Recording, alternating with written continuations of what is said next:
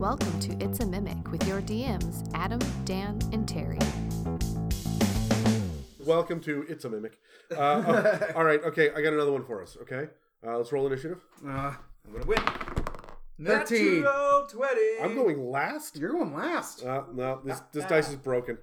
Uh, all right, so favorite spell. It could be a cantrip, any level, doesn't matter. What's the spell that you want to see? If you're gonna pick, it can be from arcane or divine. What's your favorite spell? What do you guys think? Does it have to be I know fifth there's a lot of edition? spells, but what do you guys Does it have to be from fifth edition? Yes, Okay. What are you leaning towards? you you you love your darkness. Hmm. You, yeah, dude. I would say, like, if I was to put money on this on the table right now, Terry says darkness. Hmm. I'm gonna change my answer actually to darkness because I did have something else, but we'll get we'll get back to that later on maybe. But I love uh, I love screw like I had played an arcane trickster before he died. Thanks, Adam.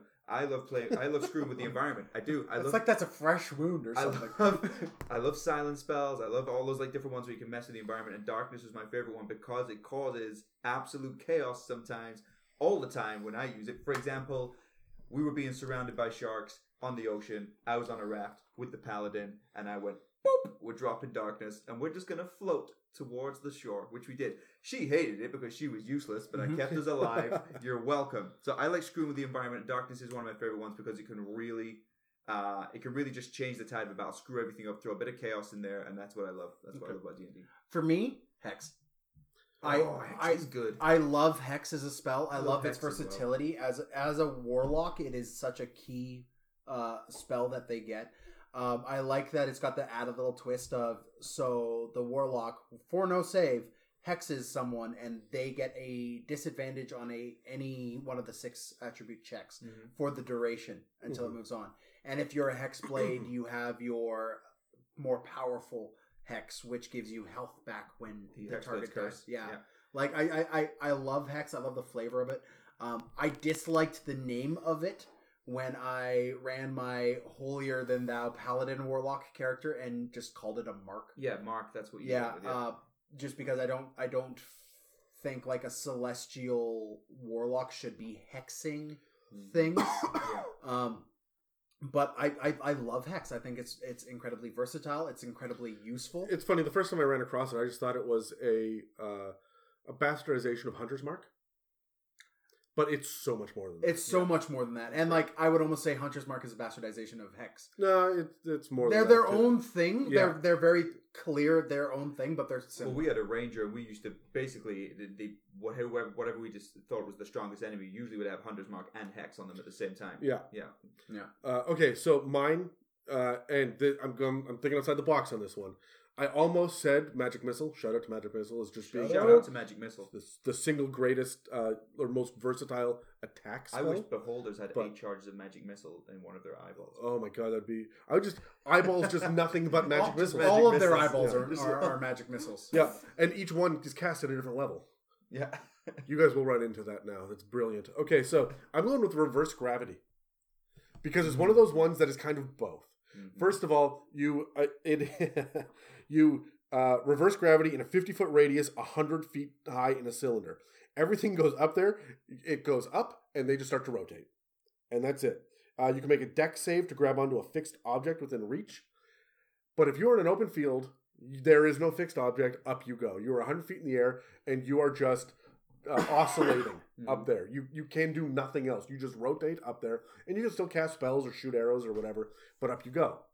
Yeah. And then the spell ends, and down you come, and that is 10d6 damage when you hit. So you are just immediately getting rid of anybody that charges or grapples or anything else on the, on the playing The- field. your, your fighter, your fighter, your melee characters. Bye. Yeah. Yep, and the spellcasters st- are still up there, but then you hit them with 10d6, uh, and if they kill you, they plummet. Yeah. Right? So it's this like damned if you do, damned if you don't. I love reverse gravity. You don't play I don't play with it enough.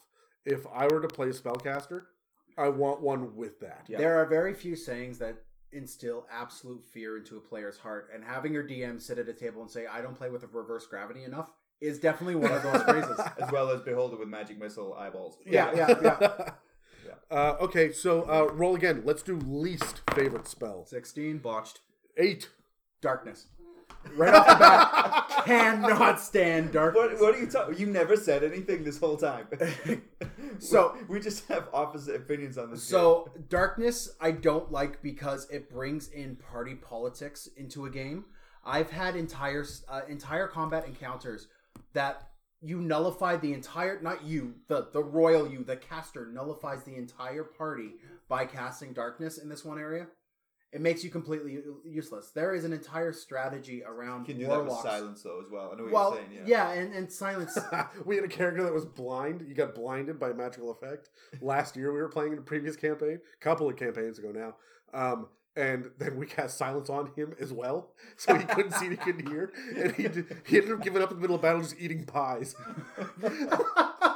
because it's exactly what you're talking about, though. Yeah. He became useless. yeah, right? and it's and it's, it's absolutely nullifying, and it's a first level spell, second level spell. Second level. like it you get it so quick Yeah. and it it neuters everything and like there's an entire party uh, entire player build around warlocks and darkness where they'll walk in with the Devil's Sight cast darkness in a room and just solo an entire encounter That's great. but it it your party members don't benefit don't gain a benefit from it it shuts down a thing it gives uh, gives enemies uh, the ability to hide and run Mhm. and unless it's like immediately dispelled like if it's a surprise you know or the patented the patented black bomb where you throw darkness and then hit them with a fireball in the same spot You that's owe me, brilliant you i owe like ten that dollars just for saying the patented black bomb. but but if that if that darkness is not immediately dispelled, you know my little gnomish ranger is sitting there cursing your name because I can't shoot inside of it. Yes, I'm now, you can, I'm though, now going to but, sit but you're in fifth edition, so you are shooting with disadvantage, and that's it.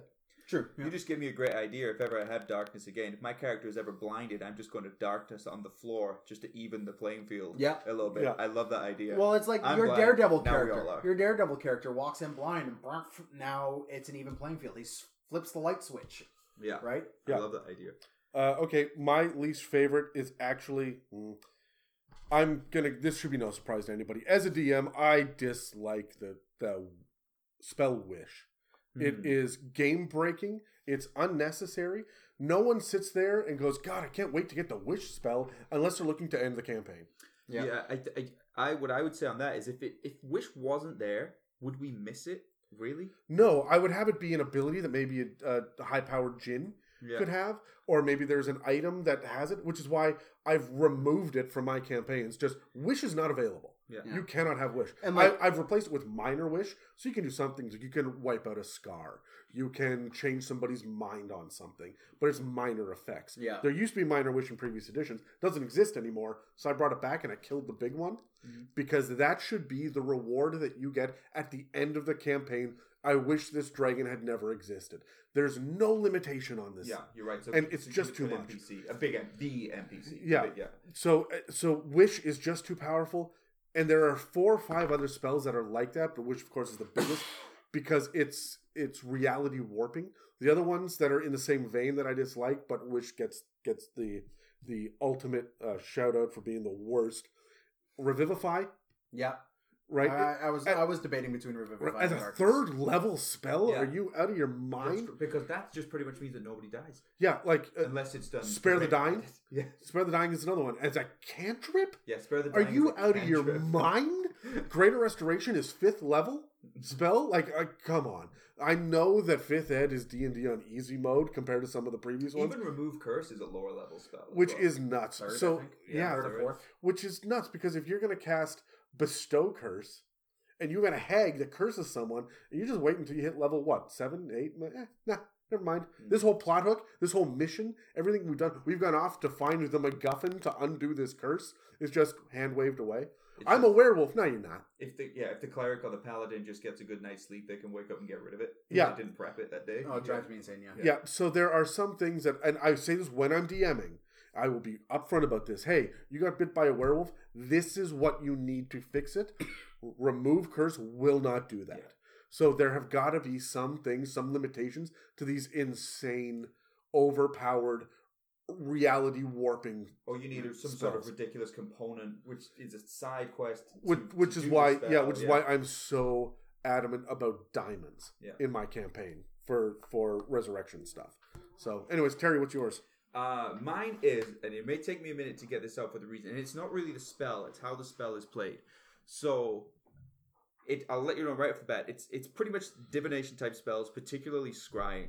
And the reason is because it can be done badly on the point of the DM, whether you're inexperienced or if you just don't like it. Now, if your campaign like ours is, is set out with the expectation of in this world, divination, teleportation is is done it differently. You'll have weird effects. That's that's the, that's the expectation everyone has from the start. All of the spellcasters know that that's what it is in this world, so it's okay. But if that expectation is not laid out, if it's just you're playing a game, it's so subjective. You can be like, I want to scry on this person. And it's been done in the past where the DM would be like, that's really inconvenient for me, so your spell is not going to work the way you want. But if what we do is the expectation is laid out, we know it's going to be that way, and so it, it works. Well, I, I I hate scrying for the exact same reason. For, from a DM perspective, scrying ruins the surprise. You guys don't know where the big bads are, what they're doing.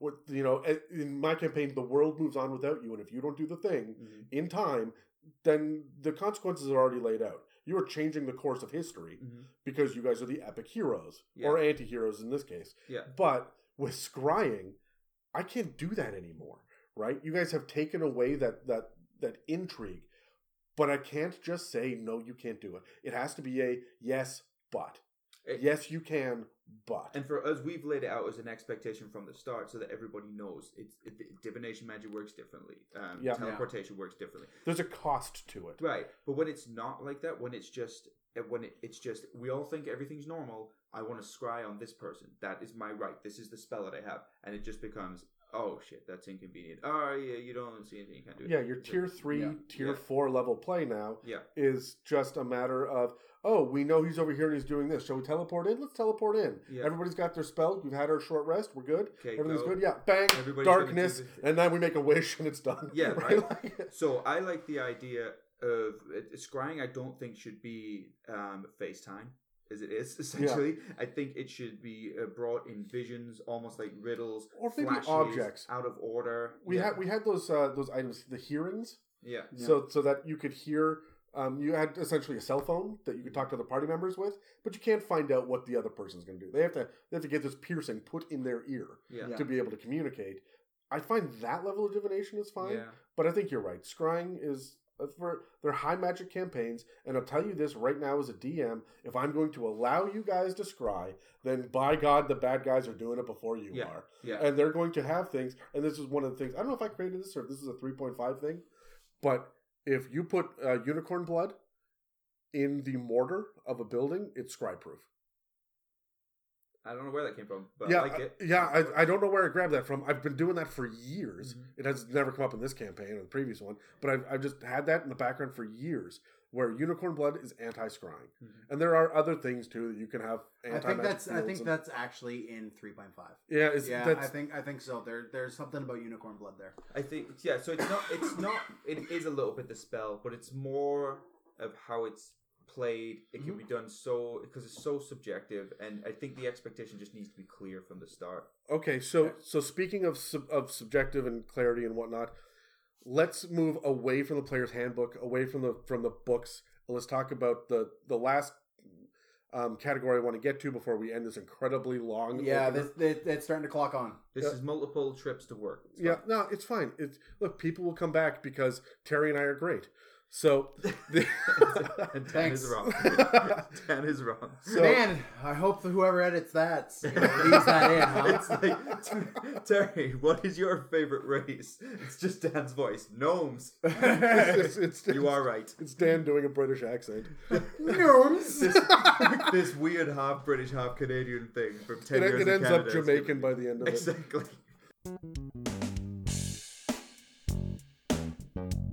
Thanks for listening to It's a Mimic. Enjoyed this teaser? Want more? Follow us on social media or visit itsamimic.com. The official first full episode premieres January 29th, 2019. Be awesome and tune in.